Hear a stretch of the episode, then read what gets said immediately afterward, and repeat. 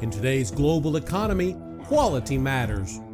Benjamin Franklin once quipped, the bitterness of poor quality remains long after the sweetness of low price is forgotten. Quality Matters is here to talk about all things quality. So, whether you're looking to improve your business, getting ready for an audit, or dealing with failed inspections, tune in, check us out, then get back to doing work that matters. I am Kyle Chambers.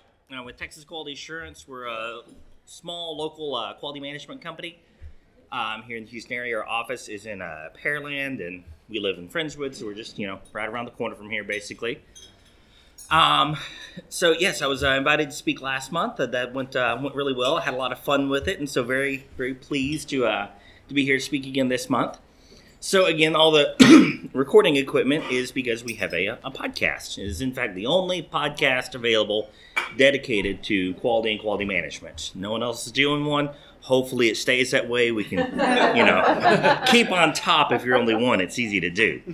Um, but no, we, we have a whole lot of fun with it. So the the podcast is just a great way to kind of talk about these things that we all deal with in our kind of everyday lives that most people really um, don't understand and maybe don't interface with on a on a real regular regular way. Um, so today's topic is yes, the role of systems and the value of habits in a QMS, which at first doesn't sound terribly interesting, but um, we'll have a little bit of a little bit of fun with it. This is something that uh, is actually kind of a, a, big value to, to me in uh, my consultation work. Is you really have to get folks used to doing the same thing in the same way each time for a lot of uh, a lot of the processes. Doesn't really matter where you're at. Like uh, you know, a gentleman over here was talking about he was in accounting, and finance, and so you go to a weld shop. It's it's the same thing. Is we've got certain things that have to be done in a certain manner each time, and so these provide a lot of value in our day to day lives. They save us time. They save us energy, and just make everything make everything run better. So few quotes. Everyone's probably heard of. I bet most of you all have read this book. I don't know many professional people that haven't. It's uh, you know kind of like kind of like the Bible for professionals, just about. so the Seven Habits of uh, Highly Effective People. So what he goes into here, and I'm not going to give you a full breakdown of the book, just a few quotes I really like from it. Is he says that we will define a habit because habits are super important as the intersection of knowledge, skills, and the last one, desire. You don't really think much about that. You don't really form a habit unless it's something you really want to do. Um, knowledge is a theoretical uh, paradigm. The what we do and the why. The skill is the how we do it. And the desire motivation is the want to do it. In order to do something, we have to have a habit in our lives. You have to have all three. When you put on your shirt in the morning, what arm do you use what arm do you put in first? Run yourself through putting your shirt on in the morning. What arm goes in first? Yeah, you got, you got a right arm going in first. You got right arm, right arm. A few of y'all, I'm a left arm. I don't know, I'm weird. Um, but you probably do it the same way every single time. Now, realistically, you do it that same way because that's probably what your mom or dad taught you, right? So they told you, you know, put your arm in. No, the other arm, and so you did it, and and now that's what you do later on in life. But we learn these habits, and these habits are really important. Just imagine, seriously, think about this for a minute. You go to get dressed in the morning. It's already a hard enough time to pick out what you're going to wear sometimes. But now you're sitting there debating which arm do I put in first? which leg do I put in first? Just imagine that you have to actually have that conscious thought every single time. Um, it's going to slow you down. It's going to be a little bit annoying.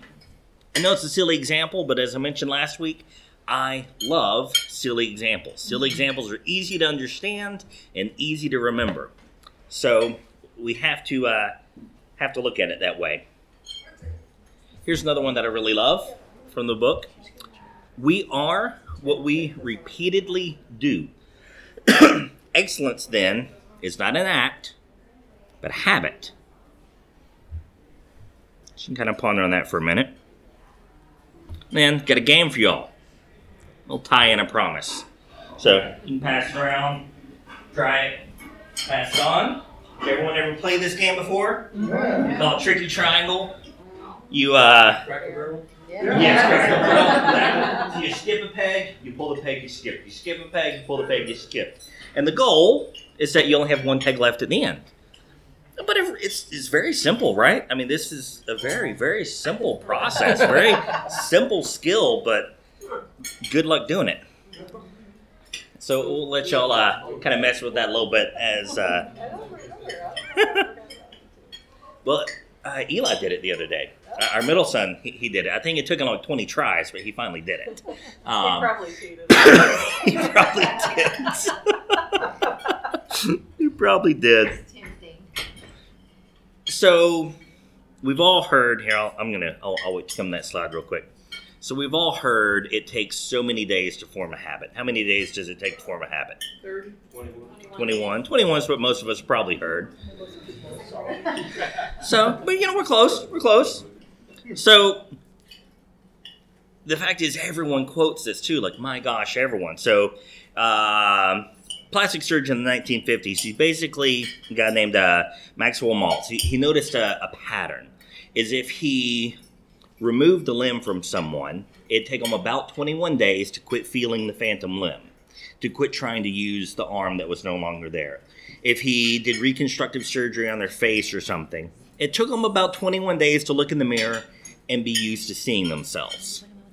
So, this kind of anecdotal finding that he hadn't published um, has been robbed by the entire self help and influencer and coaching and business development uh, model.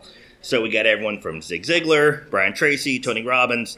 They all get up there and preach. It takes 21 days to form a habit. I even recently did my own little 21 day challenge on uh, LinkedIn where I'd get up at 4:30, have my uh, coffee, do a little Bible study, make my to-do list.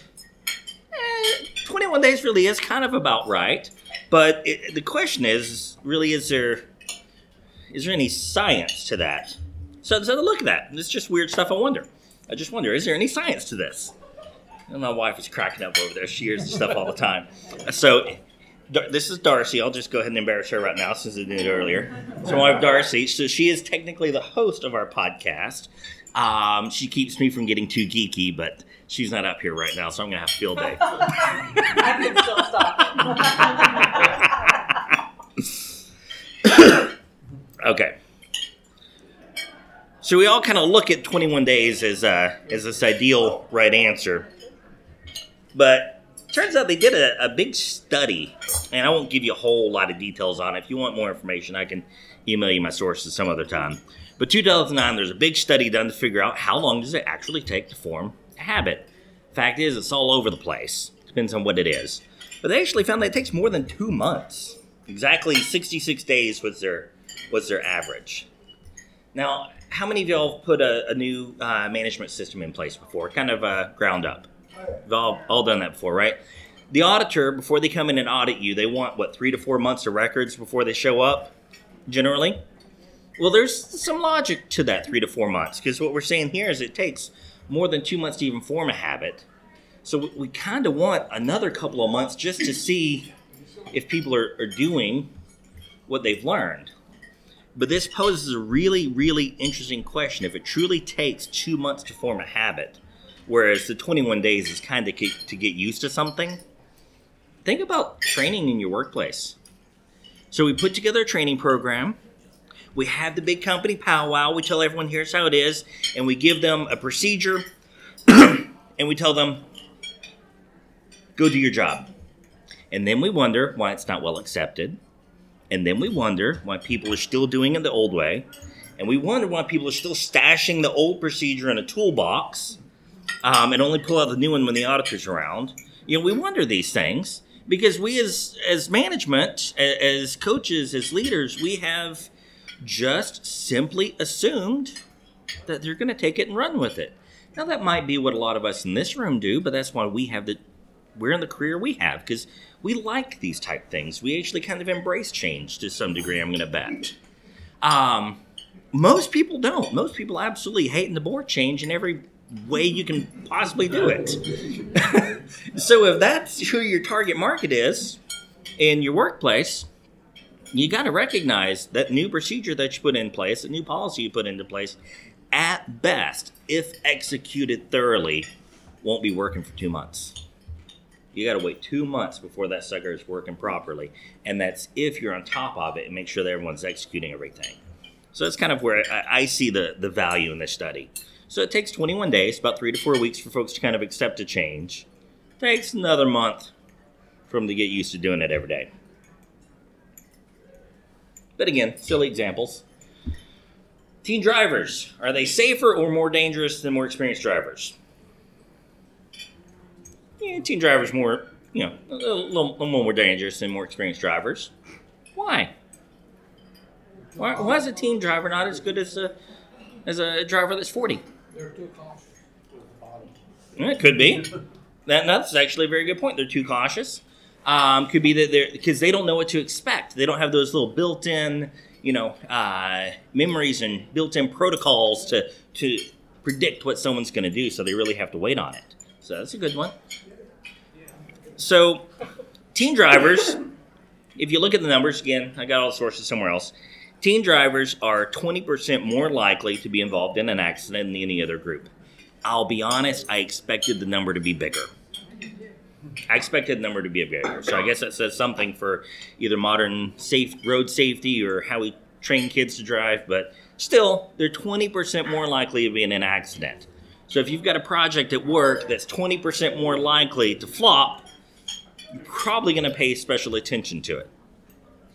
But here's what was really interesting to me is newly licensed teens, that's meaning 16 year old first year drivers, have a crash rate that's 1.5 times higher than the 18 to 19 year old teens.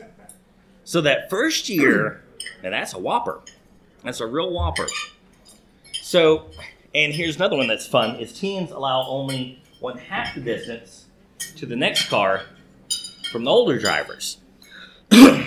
so they're not they don't have those habits formed. When you turn on your blinker in your car, do you have to think which way's left is down left or is up mm-hmm. left? Like you don't think that no more, right? But those, those teen drivers, they have to think that. They, they have to think. Everything is a conscious decision. Everything is a conscious decision. And conscious decisions take a lot more effort. It's like the little game you'll pass around right now. You have to plan every single move. It takes a lot more effort.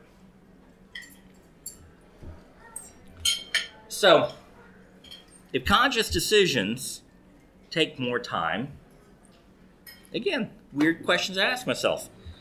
How much more time does it take? So, how quickly can you actually make a decision? like, we've all had things that we sat and pondered on for days or weeks trying to figure out the right thing to do, right? That's obviously not very efficient in your day to day operations of your business. So, you, you tend to have to rely on those quick decisions you're not even aware you made. Which hand do you just pick up your fork with? You didn't think about it, you just did it. And you just do it. So, it's really amazing. It truly is to consider how fast you can make a decision. Decisions are almost always made and acted on in less than 150 milliseconds. So we're talking about little teensy tiny fractions of a second when something occurs to decide what to do. Again, driving is to me the perfect example of this. Because when the driver in front of you hits the brakes, you're probably going to hit your brakes within at least within 150 milliseconds. You'll think after the fact, did I hit my brakes?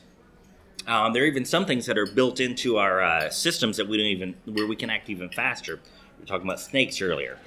Seems that there are built-in programs within our nervous system for snakes. So unless you're a person that's accustomed to handling snakes, we'll talk about the not the weird folks over here, the normal folks that are scared of them. Um, so if you're a normal normal guy that's scared of a snake, you can actually respond within five milliseconds to the sight of a snake. The fact is, is your body will identify the pattern of a snake, and you will jump before you're even consciously aware that you have jumped.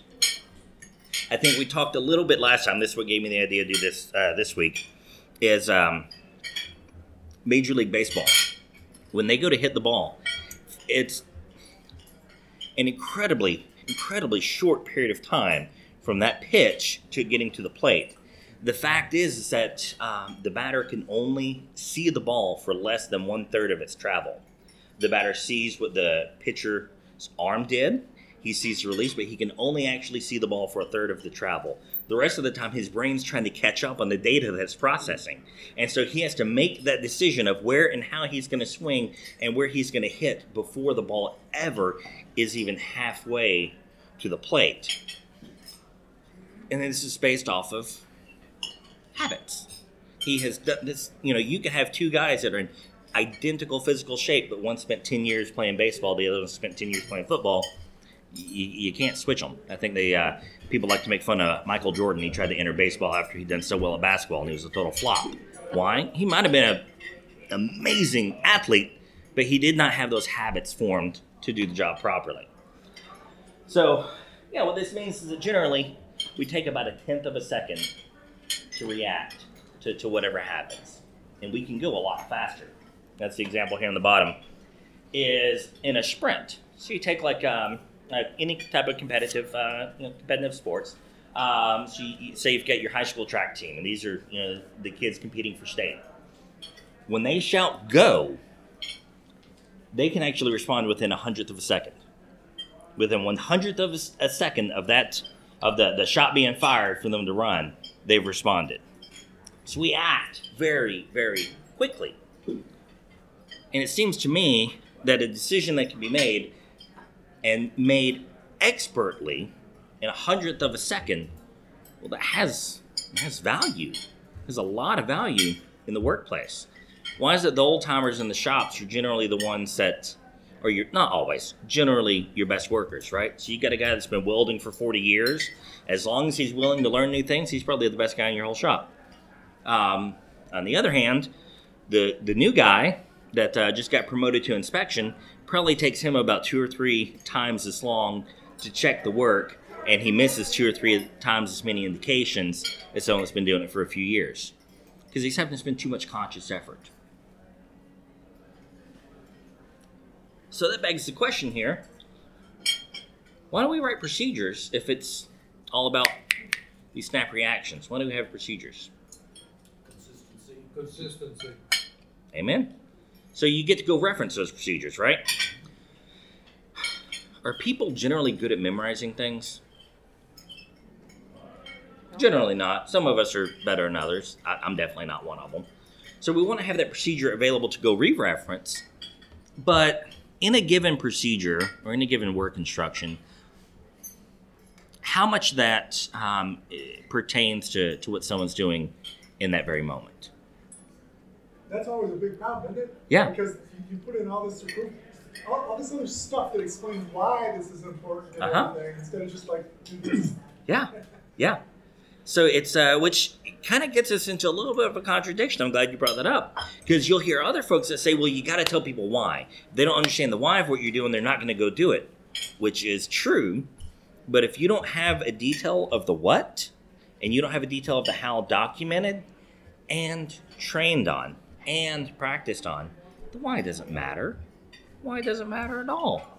I mean, if you've not taught a kid how to drive, it doesn't matter how badly he wants to go to the mall he's going to die on his way to get there. You have to teach him the how and the what. And you got to practice it. You got to practice it a lot.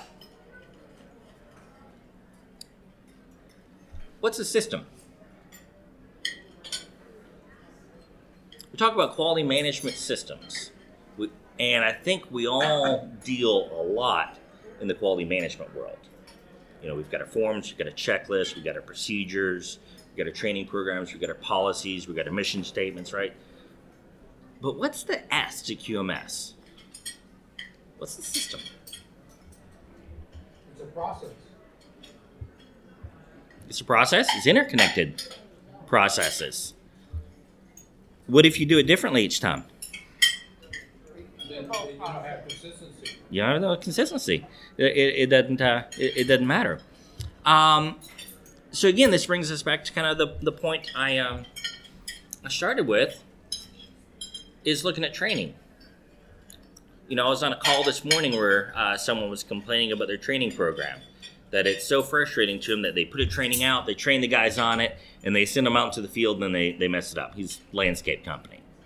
right? And so he's he's all frustrated that his guys are you know only hitting about sixty, maybe at best eighty percent of what they're supposed to do on that landscaping job. But he did a training that morning. Isn't that good enough? Shouldn't that be good enough? And so I just chimed in with a quick question as I asked him, I was like, well, why don't you put down a, uh, a little laydown yard next to your facility? And so if you have a new new product that you're offering to these folks, have them go out to your little laydown yard and do it out there. And have the whole team watch them while he does it out there. And then rotate. And then rotate. Do your training that way. Now, it might take more time. It's probably going to take you a full day to do that versus the 20 minutes to say, here's the drawing, go with it. But then you're getting 99% effectiveness. It's a lot better. You know, yeah, labor cost is high, but uh, retained customers are a lot more profitable.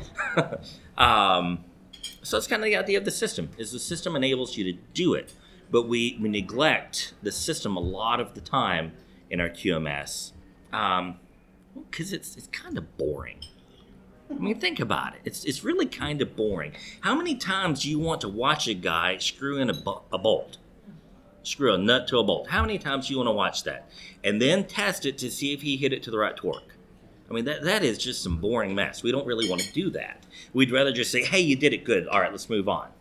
Um, we, would rather have a, a, training event like this where we bring everyone into a conference room and, and we talk about what we're doing and we put up the slideshow and then send everyone out and say, go do it.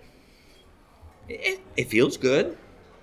Maybe even everyone in the room is chiming in, you know, you get that good interaction from the group. But then when they go back out, how much repetition have they had? Again, let's let's go back to teaching a team to drive Imagine teaching your team to drive using the same techniques that we use in our workplace.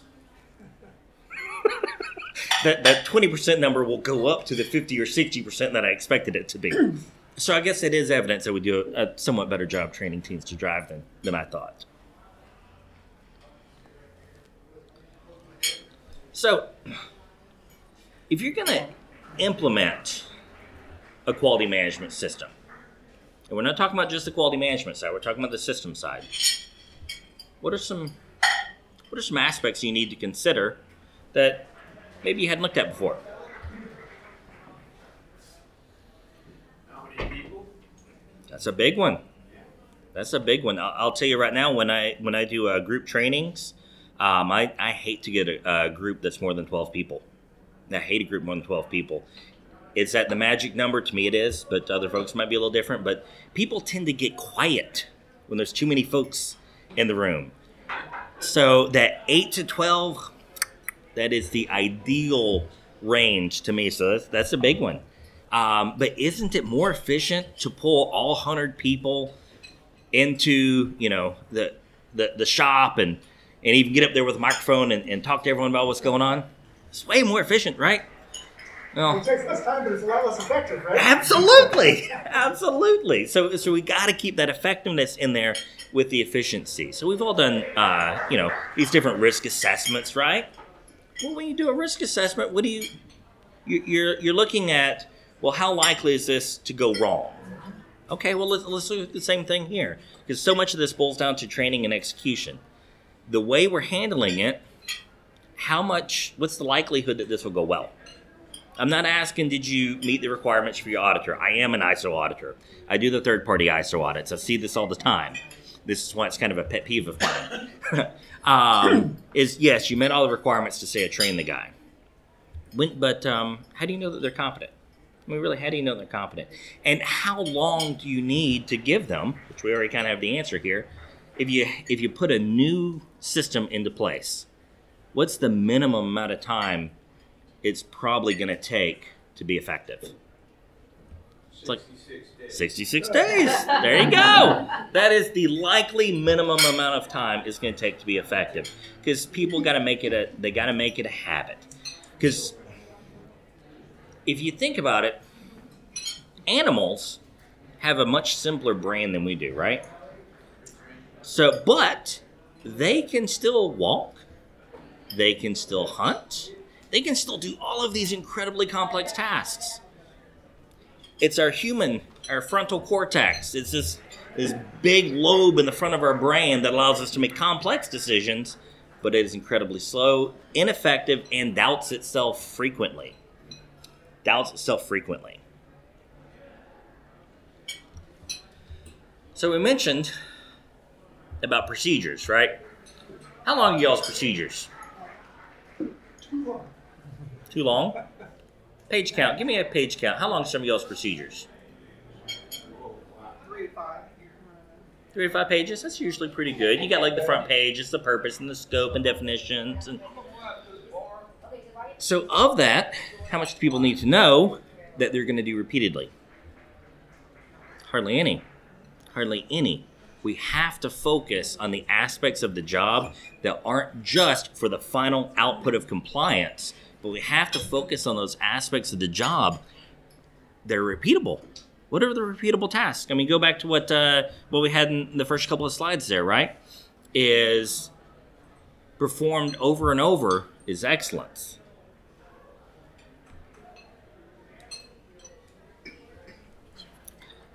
So if we have these critical tasks that need to be repeated over and over effectively, where do you store that information? How do you make it available to folks so that when they need that information, it's there? There's no right answer here, but how do you make it available to folks when they need it? Computer. Could be. Could be. I, uh, as- I'm sorry? Some of the companies I've been to that audited, they have them posted like for um, tasks that they need to do. They're Mhm. right at their station so they can always look at it. Yep. Nope, and, and I like that. I'll, I'll tell you part of what, what I do for the business is I develop quality management uh, software. Um, I've got this way more uh, Microsoft certifications than I do quality certifications. So, and I, my first quality or first uh, computer cert was in 2001. So you would think that I'd be all about the computer solution, especially seeing as I sell the software for, for a living, um, design and develop the software, then sell it. Um, but they only have so much of a space in, in your day to day life. Because how long does it take to uh, to find that company site where all of the information is stored? It takes time, and if they don't access it, say, say you put it on your on their phone, well maybe it's on page three of all of their icons, right? So now they got to remember where that is. What's that icon look like? You throwing too many decisions in someone's face. So yeah, definitely, I, I love the idea of putting this stuff at the point of use. The other place that it should be maintained is in their noggin, but not here in the front decision making part. We're here in the back, um, learn skills, motor skills. That's why I never never forget to ride a bike. It's like your brain just memorizes the motions, and you just stick with it, and it just sticks. Um, maybe if you could do tricks as a kid, can't do tricks as an adult, but the majority of it just sticks. Um, so that's another, you know, that's that's where it needs to be stored as well. Is we've got to get it off that paper and into kind of that rote, that rote memory. How'd y'all do?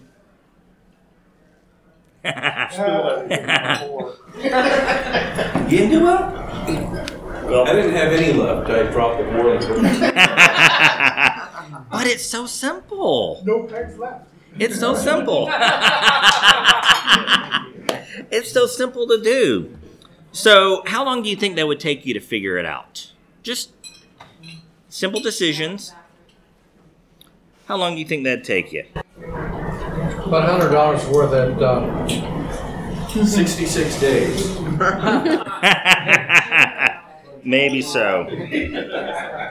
So, probably take a few hours reasonably to figure it out. Maybe some of y'all are a little, little brighter than the others. Take you, it'd take you at least thirty minutes probably. This kid did it in a minute, less than a minute. Is he referencing a procedure to do that? No. He just did it enough times. He's good at it. That's where we got to get the knowledge at our workplaces. That's We got to get that knowledge into our people's heads, which I'll be honest goes against a lot of corporate management philosophy that we should have everything documented so that we can bring anyone in here and teach them to do the job. This is true, but teaching them to do the job is the key. And so this kid's not referencing a procedure. So it's all locked in his head, which is the most efficient and best place for it to be. All right. So that's it. That's it. Any questions? Any comments? Yeah, No? one, one thing. Yeah. You, know, you, know, you talk about procedures and, and having them available and having before work and stuff like that. And one of the things that, that I've been in a couple of different places, and one of the places had a culture where it was like considered a sign of weakness unless it was in your head. And so people wouldn't reference a piece of paper or a document or something that was written. And so that, that was the thing that we learned is like you had to kind of, kind of overcome that at, the beginning. Ah. It was interesting. That is, it is. It's you know, and that's the other thing is anything, anything, anything taken to an extreme is dangerous. Um, I was just yesterday, uh, oil and gas company in uh, downtown that I'm working with. Um, I was absolutely blown away at how little documentation they have. I mean, it is next to nothing. On the flip side, though, most anyone I talk to in the facility n- tells me the same story. So then the question is, is are they doing good? Are they doing bad? By tonight's presentational standards, I would say they're actually doing good. When I go to do an audit, they're, they're of course doing bad. but again, any idea to an extreme is, is, is no good. Heck, I, I tell that to our, uh, our middle son all the time. I'm like, buddy, keep it in the middle because they'll get too excited, they'll get too sad. And I'm like, nope, just keep it in the middle. You keep it in the middle, you- you'll probably do good. And but the, the best way for someone to follow that procedure is to have done it effectively and been measured on it so many times that they don't even have to think about it no more. And So- it got to the point that people didn't wanna do it, and said, well, why do I have to do it?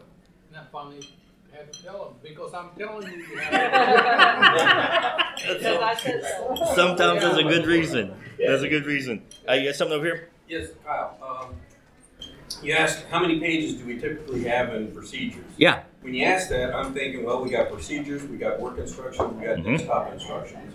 Yep. And so you got this tiered approach. Uh huh. So does it make sense to have one having, being heavier on detail and so forth than the other? Mhm. If the procedure is walking down and says, point to a work instruction. Right. Step three and so forth. Yep. The work instruction points to a desktop instruction. Yep. Make it more complicated, you know? No, You can make it happen that way. You, you can, you can. I, I've, uh, I've, I've been guilty of doing it um, myself before. Um, the, the first time I put a system in place for my old company, and I did very similar, similar there. Because the first go around that I had is what I think most of us have, have seen at some point in your career, at least, is you get this hundred page manual with everything in it that you need, but then it's impossible for anyone but the author to navigate the sucker. So that's no good. And so that was the second method that I went to. is fine. Well, we're going to tier it out. We're going to go uh, policies, procedures, and work instructions. And work instructions were divvied up a few different ways. And this was before I'd built any software, so I'm doing it still just on network file shares and Word docs. So the Word docs would hyperlink to another doc that it was referencing, and that would hyperlink to another doc that it was referencing, and that was fine to a point. But the way I think um, tends to tie more knots than, uh, than most people like to untie when they're trying to find stuff. So, so I've run into the same same problem there. Um, so with that, I can't say that I necessarily have um, an easy solution, but it's definitely a problem that folks run into. But um, I what I found works best is just running things as parallel as possible. So what I mean by that is your your work instructions is rather than segregating those possibly into different tiers of complexity, is it is simply just the how to do it. And then you know I talked about the uh, the what and the why, right, versus you know that the how. And so that was the idea that I ran with is that our policies tell us effectively why. Our procedures tell us effectively the what with a little bit of why. You know, like you're going to have a purpose for a procedure. So I always insist people put a purpose line at the top. Like, why does this document exist? Funny when you force people to put that purpose statement at the top of their procedures, your procedure count's instantly cut in half.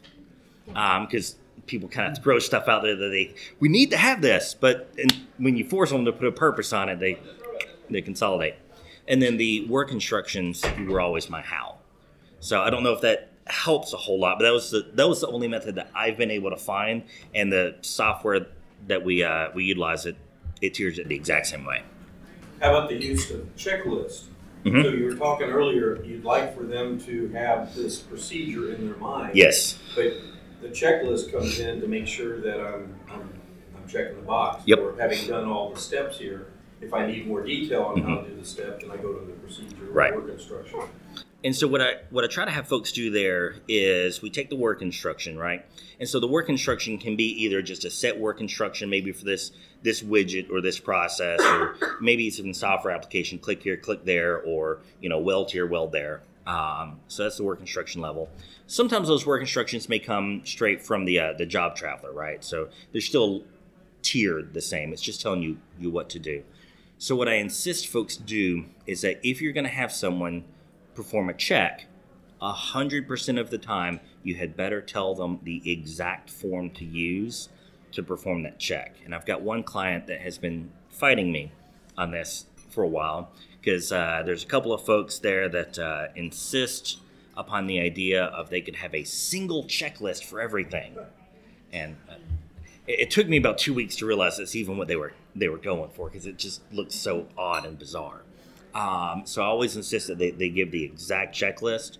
Um, and but what you can run into there, which I think is where, where you're going, is sometimes that one checklist, especially states for a, like a final inspection, and maybe you've got several of the exact same type of part. Like I come from the gas turbine industry. So, you know, we would have the, the first row blades. These are the first blades that catch the, uh, the hot gas path, right? to, to rotate the turbine around. Well, we might work on 20 different types of turbines. And of those 20 different types of turbines, 12 of them are GE, and all all GE turbines have 92 first stage uh, or first row blades, right? They all have 92. So I can use the exact same inspection document for all 12 models of, of those turbines. So that it can get a little tricky to, to your question there is well, if someone doesn't know how to complete this checklist, which work instruction do I tell them to go to? So that can be that can be a little little difficult there. The uh, the answer that I've had to folks in that scenario is to go to the job traveler, and that job traveler should be the bible for, for that project. I when I for a while I was in charge of developing all of these checklists and the forms uh, at, at my old company, and I just put my foot down and said everything's going to fit on one page. If it don't fit on one page, we're, we're gonna it clearly has a different purpose, which is kind of what you're looking at. So I'm going to go with that different purpose. Like maybe some of some of the checks that they're finding that maybe they put on like an in-process inspection checklist, but really doesn't need to be checked till final. So why are we cluttering up this in process? Because people are going to find an easy way out. If it gets too complex, they will find an easy way every time. So, comment, Kurt's comment too, but I'm a firm believer in what gets measured gets done. Okay? Mm-hmm. So, and I appreciate his comment about, all right, so you're saying, But I was recently reading Quality Progress, okay? And they're big into Quality 4.0. Right. And they're talking digital is the name of the game, okay? So we're moving from paper your phone or whatever the case may be. And we're back to talking mm-hmm. about mm-hmm. management mm-hmm. and so on mm-hmm. so. But I think the key is, as we go in that direction, that those, let's, let's get it right down to where, you know, the rubber meets the road. The operator, if you will, okay? Mm-hmm. He's got to be the man hitting the checklist uh-huh. and doing But I think the, the other big portion of it is that when things are getting done right, okay, that those people need to be recognized yet, that in this week or in this month, and here's a guy that does it every day. Up in, doing, what's it? Um, The adhesives you put on metals and turbines and everything like Mhm. that. Is that those people need to be respected, that they're actually doing part of the quality job, okay? Yeah. That- that- I mean, that's the key, you know? I'm not trying to get Jim out of a job, I'm saying, you know, he, he do his audits or whatever, but, um, I think that's important to get that feedback to those people that are actually doing the work. I That, couldn't agree you more. know what? Out of the thousand pieces that you inspected in the month of March, in the month of March, that one hundred percent, we have had no returns, we so-and-so. And I mean, that, that, that's important as opposed to, no, I'm just checking the list off. Right. Well, I love the distinction you just made because the distinction you made wasn't, you know, hey, you found your quota of nonconformities, or hey, look, our workers had X number, you know, X percentage conforming every time. But the distinction you made was of everything you inspected, nothing failed, which means that inspector could have and likely did find problems, did reject things, which is great, and nothing that left his department failed. I love that. Yeah, you talk about quality 4.0. I, I have to laugh every time I see it because, again, like I, I'm in both worlds, right? So I'm absolutely in both worlds here. Yeah, I- You- I you- wasn't promoting. No, no, no, no, no, I no. was reading it, Yeah, well, it's- Trying to receive it all going, really? Well, going down this road? I have tried to put um, digital calipers, just calipers, like the simplest measuring device possible, digital calipers in place. What a stinking nightmare. My gosh. Because then you got to make sure that's connecting to the device that's going to, make sure that the device it's going to is charged. You don't have to worry about a pencil not being charged. Just pull out a pocket knife and whittle it down. You're good. Um, there's all sorts of things. And we had, when uh, we put those out, I mean, don't get me wrong, the accuracy of the numbers is perfect, assuming the guy knows how to use it, which that's a whole other question. Um, but it, we spent like 25% more time completing inspections because we couldn't get the equipment to work. The guy would go too far away from the computer and the, the signal was no good. Just all sorts of weird little goofy stuff that people don't consider. In larger manufacturing plants where things are highly standardized, makes sense. And job shops, forget it. Well, you're gonna run into a lot too, is not quite so much anymore, but when I was in manufacturing, I was trying to change processes. Yeah. I kept hearing, well, this is the way we've been doing it for twenty years, why do I have to change now? Yeah. You know, well, said so. Yeah. Yeah. Because the government said so. Yeah. Because it's a better- Because it's a better way of doing things. Yeah.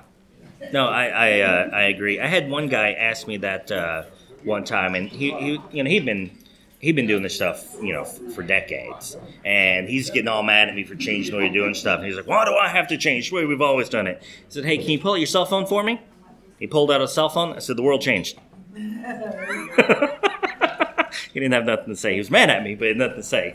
The old- the old timers are the worst ones. Can be. Be- Because they're not computer literate Mm-mm. and they don't, they don't like change.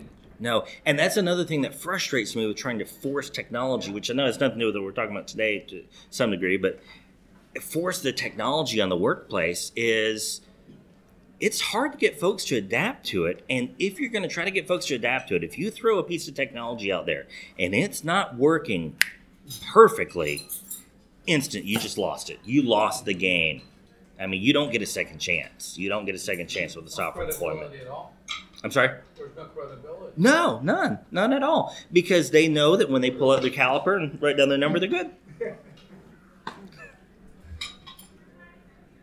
Anything else before I wrap it up? I gotta say, I really appreciate it. This y'all have no idea how much I enjoy this stuff. I just love talking to people about these uh, these topics. So it's uh, it's a blast for me, and definitely thank you for uh, for having me out. And uh, you know, Merry Christmas, to everyone. Thank you.